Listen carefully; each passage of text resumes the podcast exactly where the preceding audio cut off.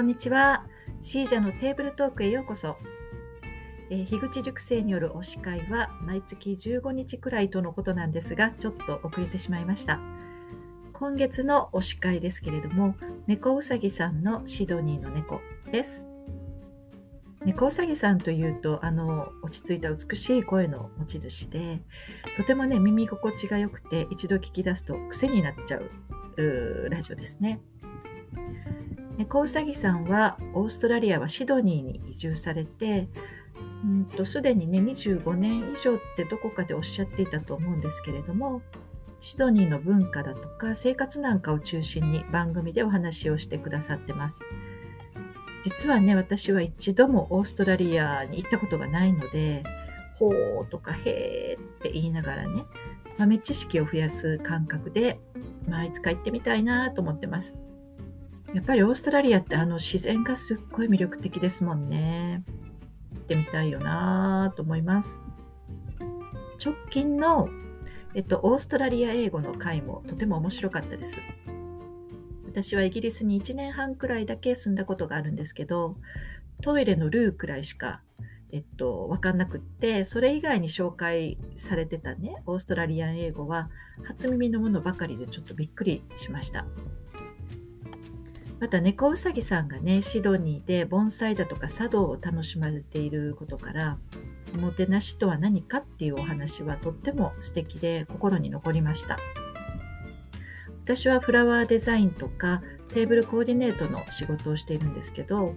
テーブルコーディネートはおもてなしの精神でゲストをまあもてなすんですね。そこではまさに猫うさぎさんがおっしゃったような客と主人がの対等さ、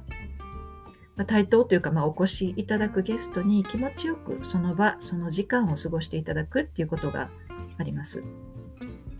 でもそのあの凝縮されて非常に洗練された究極の世界がやっぱり茶道にあるなと改めて感じましたし、うん、そんなことから昔のことをねちょっと思い出したりしてました。えっ、と私が大学生の頃なんですけど母からね、無理やりと言いますか、まあ無理やりかな、あの、習いに行かされていた、きっちりとした韓国料理の教室っていうのがあったんですね。あと、まあ、草月流の生け花も習いに行かされてたんですね。で、ある日それを知った父が、料理とかね、花っていうのは一切させる必要はないよと。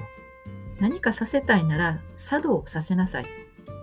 茶道は書とか花でお茶お作法着物お道具だとか建築まで全てを含んでいるからさせるなら茶道が一番いいって言ったんです。私は結構ね遅れてきた反抗時だったのでもう嫌だ嫌だと言いまくって、えー、その勧めに従わなかったんですけどいま、だに父の言葉をしっかり聞かなかったことをね実はちょっと後悔してます。だからあの猫うさぎさんの話を聞いて余計にねああやっぱり茶道いいな惹かれてしまうなと思いました。だけどまあ実際茶道をねしてるあのお友達も多いんですけどみんな沼にねやっぱりズブズブはまっていきますよね。うん、旗で見ててわー怖いなでもめっちゃ楽しそうやなと思いながら、うん、うん、よくわかるって猫うさぎさんのお話を聞いておりました。あとね、京都の一元さんお断りのお話も面白かったですね。お茶屋さんから発生した風習が残って、まあ、ちょっと形を変えて、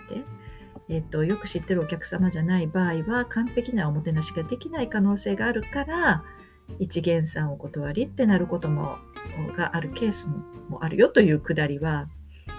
何でしょう、日本人の完璧主義者的なところをね、完璧主義者的？完璧主義なところを、うん、よく表してるなと思いましたね。えーと、いろいろなお話が面白くってついつい立て続けに聞いてしまうんですけれども話題がね豊富で楽しいですしとってもヒーリング効果のあるお声であとね背景の音楽のボリュームもよくって長さも10分弱ととても聞きやすいですね。おすすめです。私もこれから引き続き聞かせていただこうと思います。ということで、えー短いですが、今回は猫うさぎさんのシドニーの猫でした。また頑張って他の方々のポッドキャストも巡っていきたいと思ってます。お聴きくださりありがとうございました。シーザでした。